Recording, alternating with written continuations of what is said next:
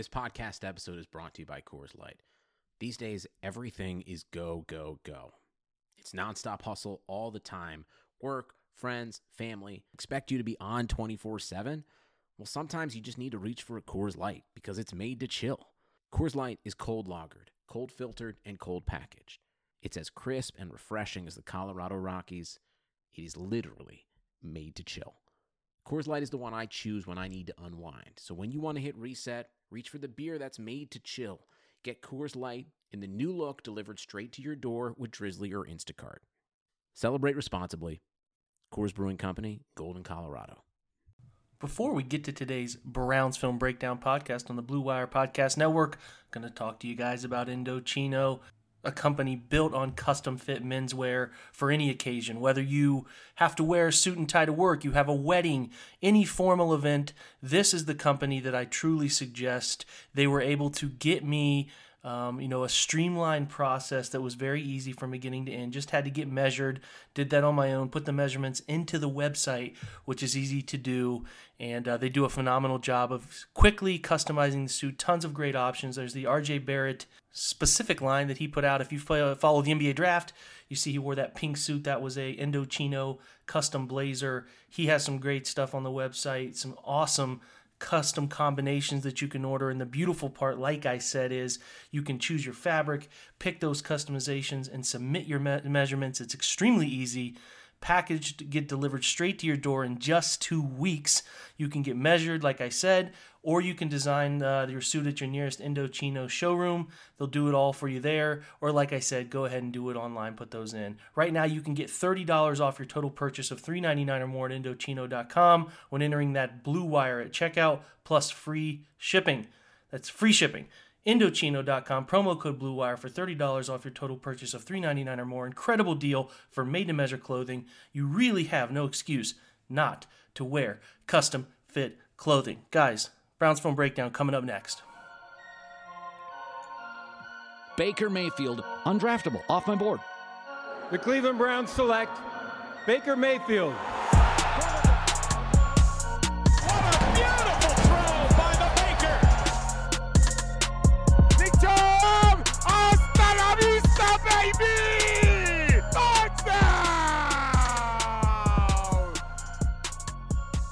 Welcome to Browns Film Breakdown. I'm your host, Jake Burns, writer at the OBR, coming at you guys going into Friday. Busy week. It is an interesting week for the Browns. Plenty of sound bites that have come out per the usual about T-shirt gate. Today, Odell Beckham's comments about his future, which I believe him to just be an honest person who's just answering, I don't know where I'll be in the offseason or later on. I can't literally predict the future, but right now there's no place he'd rather be. That's the soundbite that I care about. You guys can latch on to anything you would like, but that's the soundbite that meant the most to me is who he's here with and all of those little nuggets of information. Otherwise kind of are irrelevant to me because he's where he wants to be right now. And no matter what, Cleveland has his contract through 2023. So it's a moot point to really argue it or, play subjective what-ifs about his contract or his whereabouts or his happiness. For now, he's fine. And they have a chance to win 4 games to, make something of this season that has been difficult for everybody involved. And to get to 9-7 would be a real feel-good story for this team and this franchise, and they have an opportunity to start that run with Cincinnati coming in this week. So obviously, Cincinnati just got their first win, 22-6 over the New York Jets. They played some close games before that, Pittsburgh and Oakland, 17-10, 16-10, in back-to-back weeks. Uninspiring efforts offensively, which we'll talk about later, and they allowed a lot of I would say more consistent offense than what they were able to put out. So being, able to only lose those games 17-10 and 16-10 is pretty interesting. The reason I think they obviously did that is they created some turnovers, 2 turnovers created against Oakland, and then they created a turnover against Pittsburgh, who's, as we all can attest, is not a very good offense right now. But they put it on the Jets, and they did so effectively throwing the football. They only ran for 44 yards, but they welcomed back Andy Dalton, which we'll get into with our guest, and he was effective. He threw a touchdown pass to Tyler Boyd. which was 17-yard variety. Ended up on the day. Dalton threw for 243, 22 of 37, a touchdown. No interceptions, which is big because they've been struggling in that department. And they were able to sort of manipulate and confuse Sam Darnold into a 28 of 48 day for 239. They sacked him four times, which was important to their keeping the Jets behind the sticks. Joe Mixon only ran 19 times for 44 yards, but he did have a touchdown, was effective in the passing game. Auden Tate hauls in four for 66, and we'll talk about him. Tyler Boyd was an effective pass catcher, and then C.J. Uzomah, who their tight end, they get him out in space a little bit too. But for the most part on the year, it's been up and down. Dalton started out the year relatively strong, but is sort of wound down there about week 9-10 before they benched him. He's a 1-8 record on the year. He's led them to their only win, 226 of 375 for a 60% completion percentage, 2,495 yards, 10 touchdowns, 8 interceptions. They started Ryan Finley for 3 games, which I was hoping Cleveland would see him in one. 41 of 87, only 47% completion percentage, 2 touchdowns, 2 picks. He's pretty terrible. I still am pretty amazed that they gave him 3 full games to play. It's a disservice to their franchise that they did that, but nonetheless they're back to Andy Dalton, who it doesn't seem like that relationship is going to be mended by the end of the year, so I expect Andy to play somewhere else so he can continue to put up some good film. Joe Mixon runs as their lead back, 183 carries, 643 yards, only 2 touchdowns, only a 3.5 yard average. It's a really bad up front group for the Bengals. It's from left tackle to right tackle. It's Cordy Glenn at left, Billy Price, the Ohio State kid who still has not found his footing. Trey Hopkins starts. John Miller is the right guard, and then Bobby Hart is the right tackle. It's a pretty bad group for them up front, and it's reflected in their run abilities. Only 936 yards on the year from everybody. That's 6 different ball carriers. Giovanni Bernard's their second back. He has 39 carries for 121 yards, and then even worse, 3.1 yards per attempt. Those two are effective pass catchers, though. Joe Mixon with 26 catches for 190 yards. Bernard, 24 for 181. 3 touchdowns, like I said, for Mixon. Pass catchers-wise, this talent, Tyler Boyd, I believe, is a talented player. 68 catches, 758 yards, 3 touchdowns. They welcome back John Ross for the first time in a while. He had 16 for 328 and a whopping 20.5 yards per catch for the burner. 3 touchdowns. Auden Tate has sort of taken over for A.J. Green, not very fast, obviously, but a big physical guy, and the big physical guys have given Cleveland obvious trouble this year. He's gotten 39 catches for 559 and a touchdown. Tyler Eifert has played a bigger role, finally seems to be staying healthy, 30 for 252 and 2 scores. And then C.J. Uzomah, who I mentioned there, 16 catches, 168. So it's not an elite or even great weapons disposal there for the Bengals, but it's not bad either. And I think that they, especially if the Browns can't pass rush like they're hoping to, or they would have had they all been healthy, this is a group that could give them a little bit of trouble, especially based on the size of Auden Tate and some of the tight end advantages that they can have. Their defense is led by Jesse Bates, a safety who's in his second year from Wake Forest. Good player, very good player. He has 89 tackles, which is almost the top of the team, 62 solo tackles, which is tops for their team. He has a fumble recovery, 5 passes defended, 2 picks. Those 2 picks are the most for this group. Shawn Williams, their other safety, who has an interception of his own, 3 passes defended, 86 combined, 61 total tackles. So their safeties play a big role in their run game, and obviously are 2 of their better players. Nick Vigil is their only solid linebacker, who has put up a couple forced fumbles, 1 fumble recovery, 94 tackles combined, solo with 49. He does have a sack. Sam Hubbard has 5 sacks. Carlos Dunlap, their other end, 5.5 sacks. Geno Atkins, still a very good football player inside, 4.5 sacks. So those are their big 3 inside. Drake Kirkpatrick is one of their prime corners. B.W. Webb seems to be seeing a lot more time for them. I'm not sure what's going on with William Jackson. Maybe an injury. And I think Kirkpatrick might be dealing with an injury too, so you're probably looking at Darquez Denard. It's not a very good corner group, and the Browns should be able to do what they want to in the passing game. That won't help some of you who want them to run the ball all the time, but the Browns have to be able to throw this week. I think it will be important for them to do so. There are a lot of advantages out there, throwing the football. The return game gets pretty interesting because Brandon Wilson and Steve Prefer, Mike Prefer, the Browns special teams coach, mentioned today, is an elite return man, 31.3 yards on 20 kick returns, 625 total yards and a touchdown. He's deadly, so how the Browns handle him will be extremely interesting. He's done a nice job, one of the better ones in the league this year. And then Alex Anderson returns their punts. The same old punter-kicker duo, Randy Bullock, 17 of 21 field goals. He has, I think, made all of his extra points. Randy Bullock, and then Kevin Huber handles the punting. So it's not, it's nothing crazy, nothing all too different. It's what we're used to, but it's an interesting game because it's one where the Browns are sort of, coming off of a letdown, of feeling like they've pretty much mailed in their ability to make the playoffs. Is the morale in the locker room as high as some people hope it is? I don't know. I think it's going to be fascinating to me to see how Freddie Kitchens handles these last 4 weeks, because people keep asking me about, is he safe? Is he done? I don't know. I think how they play these last 4 weeks will be of the utmost importance. Cleveland's got to still have their goal to get to 9-7 and hope things shake out in their favor.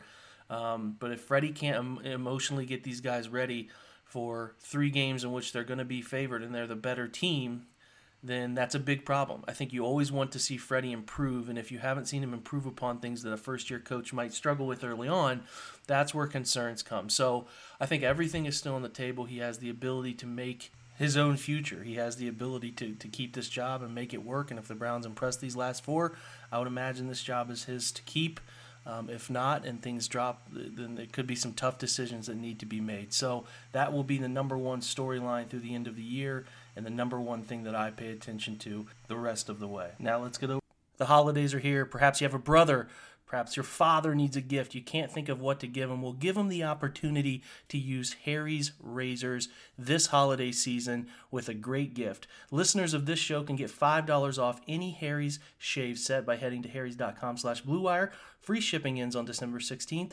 I'm telling you guys, you got to act now. It's a great deal for you and for him. Holiday sets start at just $20.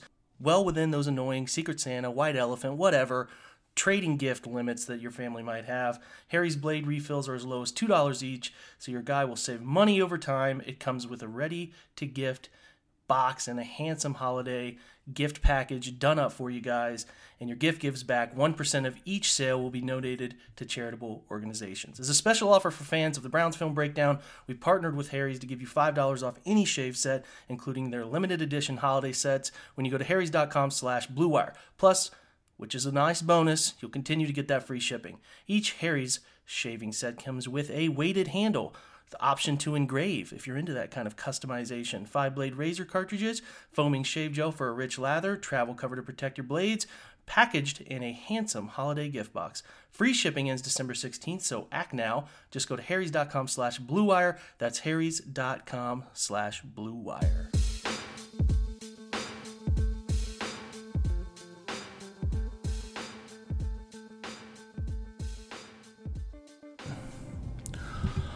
Okay, the Browns are toward this home stretch of games that we've all been thinking of in terms of winnable calendar games.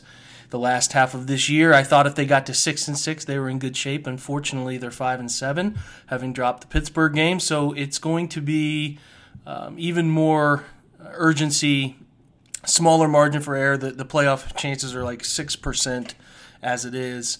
So you got to beat the Bengals twice. This is the first one. It's the home game. I thought a great person to talk to would be James Rapine. James, obviously, you guys know, 92.3 The Fan, up there, columnist, reporter. Does a lot with the Indians, does a lot with the Browns, does a lot with the Cavs, everything up there. He does really well, and I've been on his show when he's hosted, so I thought it'd be a good point of conversation, because James used to do, just last year, used to be with ESPN down in Cincinnati, and then did Locked on Bengals, so it's a good resource for the Bengals. James, how you doing, man? I'm doing well, man. How are you?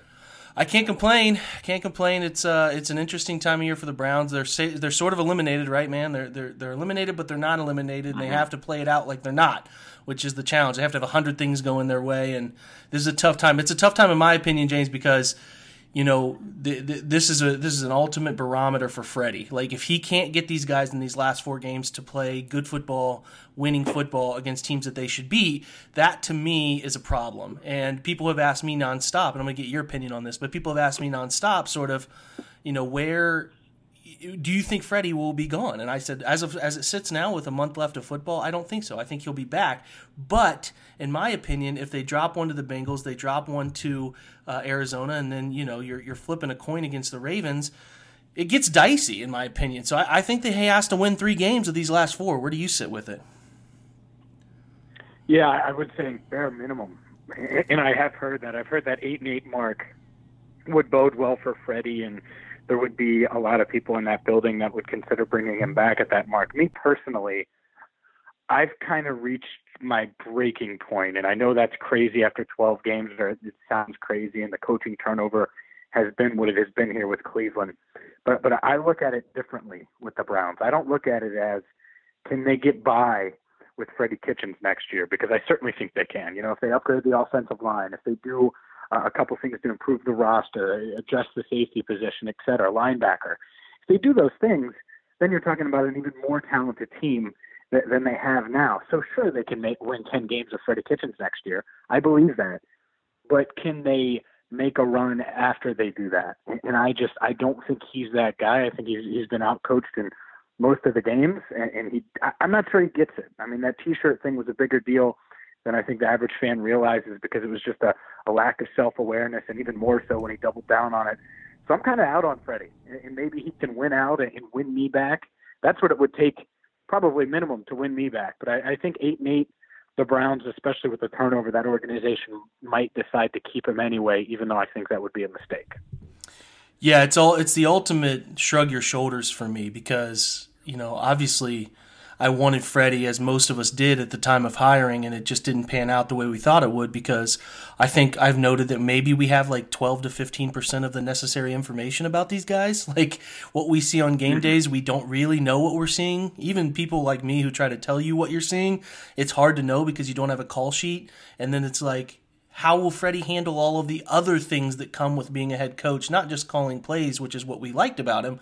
We didn't know. And I think some of those things, like you're talking about with the T-shirt, and, you know, it's just amazing to me that you're taking a public picture. You can't just kind of zip your shirt up. Like, it's you know, it's little things that have added up. And if you put all those things off to the side, and said it's a one-off, that's fine. You know, it's probably just a one-off, but there's an accumulation effect. Like, I'm of the belief that the shirt didn't cost them the game, but at the end of the day, it's what people talk about. It's what Pittsburgh players wanted to talk about, and I do think there's added emotion in all of it. So, you know, you can dodge those questions or Mayfield quotes about this, that, or the other dating back to camp. But at the end of the day, if you're giving somebody extra motivation in the NFL, guys who are already motivated anyway, it's just a little bit silly and it's a little bit unnecessary. And I think for a guy like Freddie, who doesn't want to preach some of the outlandish behavior for some of the things that have happened, I'm not just talking the T-shirt situation, it has been an unfortunate development for his first year. And if it ultimately does cost him his first year, it would not surprise me in the least. But let's turn our attention to Cincinnati, because we're going to, you know, in a 4-week span, you're going to see these guys twice.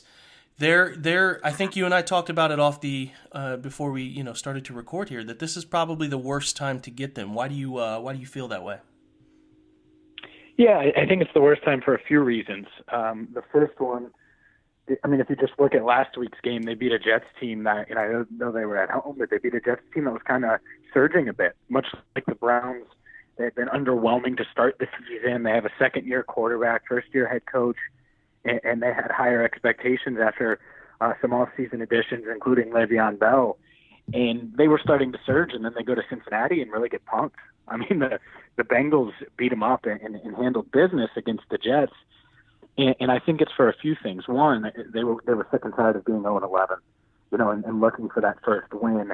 And they've dealt with injuries. They've dealt with Andy Dalton getting benched when it was clear that the locker room was bothered by that. Like, you could just tell that they knew Ryan Finley was not the answer, and even though the Bengals were thinking long term, it was one of those things that didn't pan out. I know there are people I talk to that cover the team and even players who are like, what are we doing? And so when they went back to Andy, it was like a shot to the arm, and you saw it last week. And I think when you combine that with Cordy Glenn coming back and able to man that left tackle spot like he did last week, he's not great, but he's certainly better than what the Bengals have had there at times this season.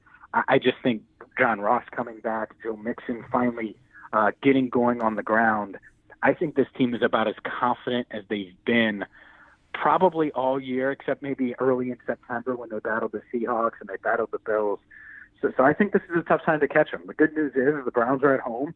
They've won 3 straight at home, and they seem to play really well, especially early on in home games. If they don't, this game could get dicey. You know, if they don't come out the way they did against Miami, I think it could get dicey. If they do come out the way they did against Miami, it could be over, much like last year's game here in Cleveland against the Bengals was over quickly. So it's just one of those things where can the Browns get off to a good start? And if so, despite what happened last week against Pittsburgh, I think that would be enough to handle business this week. We're going to jump in to today's podcast and interrupt to talk about ShipStation. Big time of year coming up. Holiday rushes are happening. You might be selling things. You might be shipping gifts. You might be doing a lot of different things that require you sending a package to somebody, and that is where ShipStation can come in and help you out.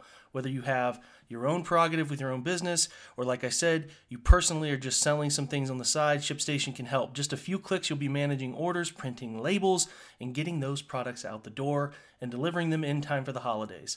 ShipStation works with all major carriers, including USPS, FedEx, UPS, so you can compare, choose, and select the best solution for you and your customer. No wonder ShipStation is the number one choice of online sellers. You'll ship more in less time and with the best rates available. Take the hassle out of holiday shopping and shipping this year. Let ShipStation help you handle it with ease. Just use the offer code BLUE and to get a free 60-day trial. That's 2 months free of no hassle, stress-free holiday shipping. Just visit ShipStation.com, click on the microphone at the top of the page and type in BLUE. That's ShipStation.com, entering that promo code BLUE. ShipStation, make ship happen. Now back to Browns Film Breakdown. Yeah, I'm with you. They have interesting weapons. I mean, obviously Joe Mixon is having a disappointing season compared to what many thought he would do based on his finish last year. I do think I'm with you on getting Dalton back in. There was a surge of energy for them that they got their guy back. It was a couple weeks too long of Ryan Finley. You can pretty much tell Ryan's not going to cut it in the league. And they never should have drafted him. Yeah, no, absolutely not. They did him a disservice. He's a fourth-round quarterback. He has no arm strength, Jake. I mean, he just can't. He can't make the throw. Sorry to cut you off. No, you're just, good. You said it on draft day. You know, he's not that type of guy, and they trade up for him. And honestly, to me, and I think it's the coaching staff that liked him, it's the Hugh Jackson equivalent to Cody Kessler. Mm-hmm. When it was like the coaches were like, trust me. I think this was Zach Taylor's guy, and he really liked the film. But Clearly the arm talent just isn't there to survive in the NFL. I'm with you, and I was really hoping, just like I was hoping that Pittsburgh would keep playing Mason Rudolph, that Andy Dalton would not find his way to at least the first time Cleveland played them playing him. But nonetheless, Andy's back. He's had a good career against Cleveland. The Browns had his number last year. Obviously, I think he was injured in that first Cleveland game in the second half there in Cincinnati, if I recall. So they got Driscoll in the end of the year. So they've got Tyler Boyd, they've got Auden Tate, who's come on the Florida State product. Tyler Eifert's finally playing a healthy year of football. Like you said, John Ross is back.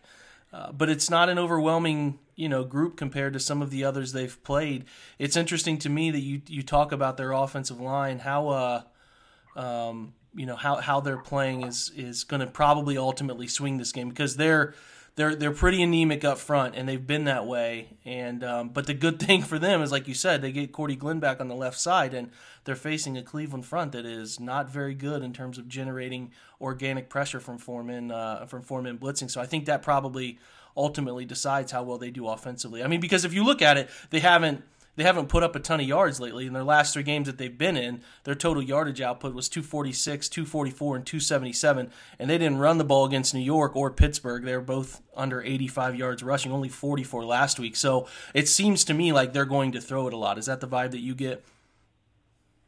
Yeah, I would say so, and I think what they should do is try to get the Mack Wilsons of the world in space, right? Or try to get them in coverage, whether you mentioned Eifert, whether it's Boyd out of the slot, and I doubt they'll be able to get that much, but Mixon out of the backfield, try to get him involved somehow, because he's an elite running back. I don't think people, and I covered him for a couple of years, obviously, before coming up here to Cleveland.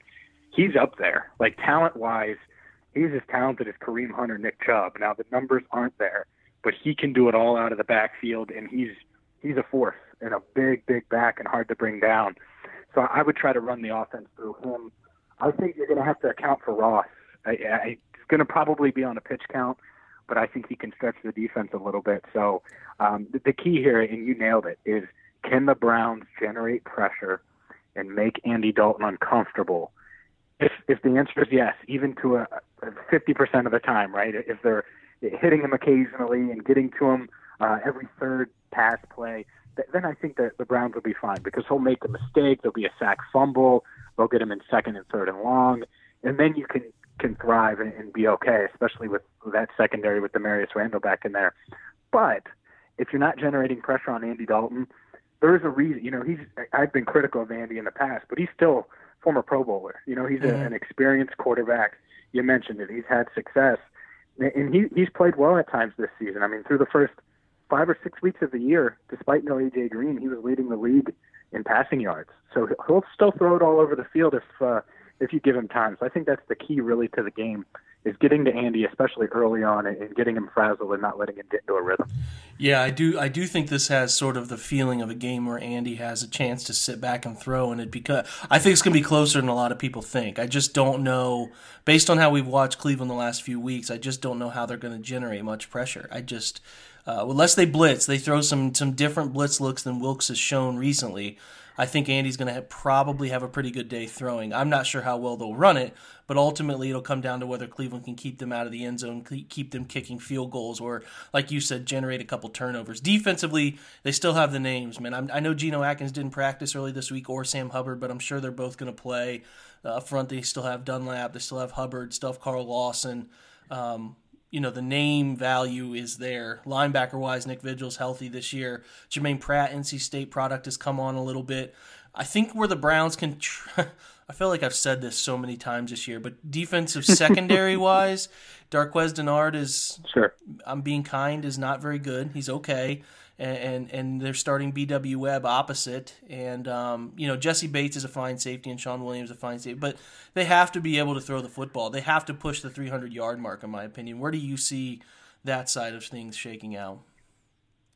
Yeah, and who knows what the hell Freddie Kitchens is going to do, but if I'm Freddie Kitchens, I'm using, and the one thing I think he has done well over the past 4 weeks is, for the most part, he's used Kareem Hunt the way I envisioned.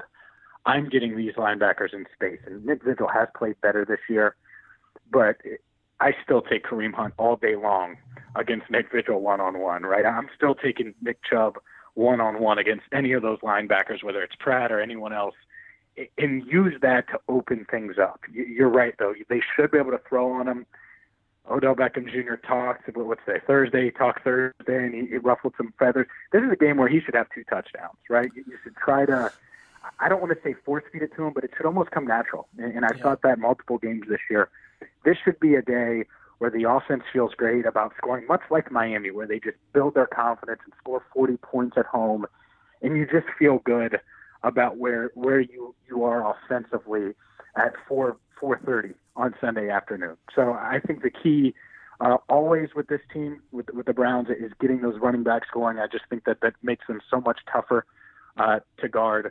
But really, the Bengals should struggle to keep any of these guys in check, OBJ, Jarvis, or both Hunt and Chubb. I think they should all have success. And what we know about the tight ends, by the way, real quick, no more on 2nd and 10 in critical moments. No more screen passes to the tight end. Okay, can we avoid that? That goes to OBJ. Yeah. What do you think? Yeah, no, I'm with you, and I think it seems to me like if David Njoku's not back this week, he's not coming back. Period. So I think they've run that. I think you get 3 weeks right to make a decision. I could be wrong on that, but yep, yeah, it's 3 weeks, and it's interesting you mentioned that because I haven't heard, and I wasn't in Berea today, but I haven't heard one way or the other. Yeah. I'll have to dig into that and see, because I haven't heard one way or the other if he'll be available. And you're right, this is kind of it, and you wonder if where they're at in the season plays into it at all. Sure, with him, you hope it doesn't, but it certainly could be a factor. I think it is. I think that they don't want to rush that injury. I mean, just because tight ends have to do so much with their hand, wrist, and flexibility, not just catching passes but blocking. Just gigantic athletes off the edge. It's a real challenge. So if he doesn't feel right or they don't feel comfortable with him, I won't be surprised. But it would be a nice addition to get back. So This will be fascinating. If like you said, if they have the ability to early in the game get the running attack going wide zone, do a little bit of duo that they like to do. If they're able to get those things going up front, then they will give Cincinnati hell. If not, if they don't, it could be a long day, and that's the unfortunate reality is that this team is not built to sit in and pass protect on predictable pass situations, and when the Browns have gotten into those situations, it's been a nightmare, and that's unfortunate because in the modern NFL, you really can't have that. You need tackles who can sit in, anchor, kick step, and get back and give your quarterback a clean pocket consistently, and we haven't seen that. So he's James Rapine. That's great information, my man. I really I thank you for your Thursday night taking a little bit of time for me. I'll jump on with you Sunday. Hopefully we can give a good little preview there too, buddy.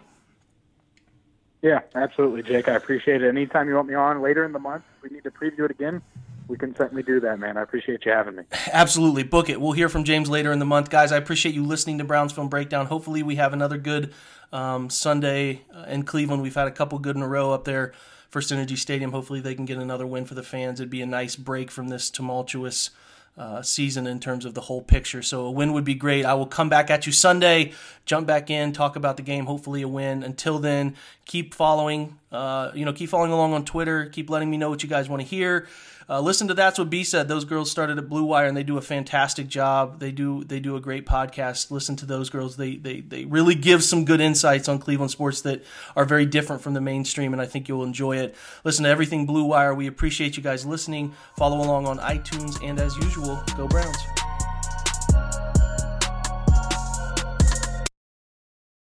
Sugar Ray Leonard, Roberto Duran, Marvelous Marvin Hagler, and Thomas Hearns. Legends, whose four-way rivalry defined one of the greatest eras in boxing history. Relive their decade of dominance in the new Showtime sports documentary, The Kings, a four-part series premiering Sunday, June 6th, only on Showtime. This is the story of the one. As head of maintenance at a concert hall, he knows the show must always go on. That's why he works behind the scenes, ensuring every light is working, the HVAC is humming, and his facility shines. With Grainger's supplies and solutions for every challenge he faces, plus 24/7 customer support, his venue never misses a beat. Call quickgrainger.com or just stop by. Grainger, for the ones who get it done.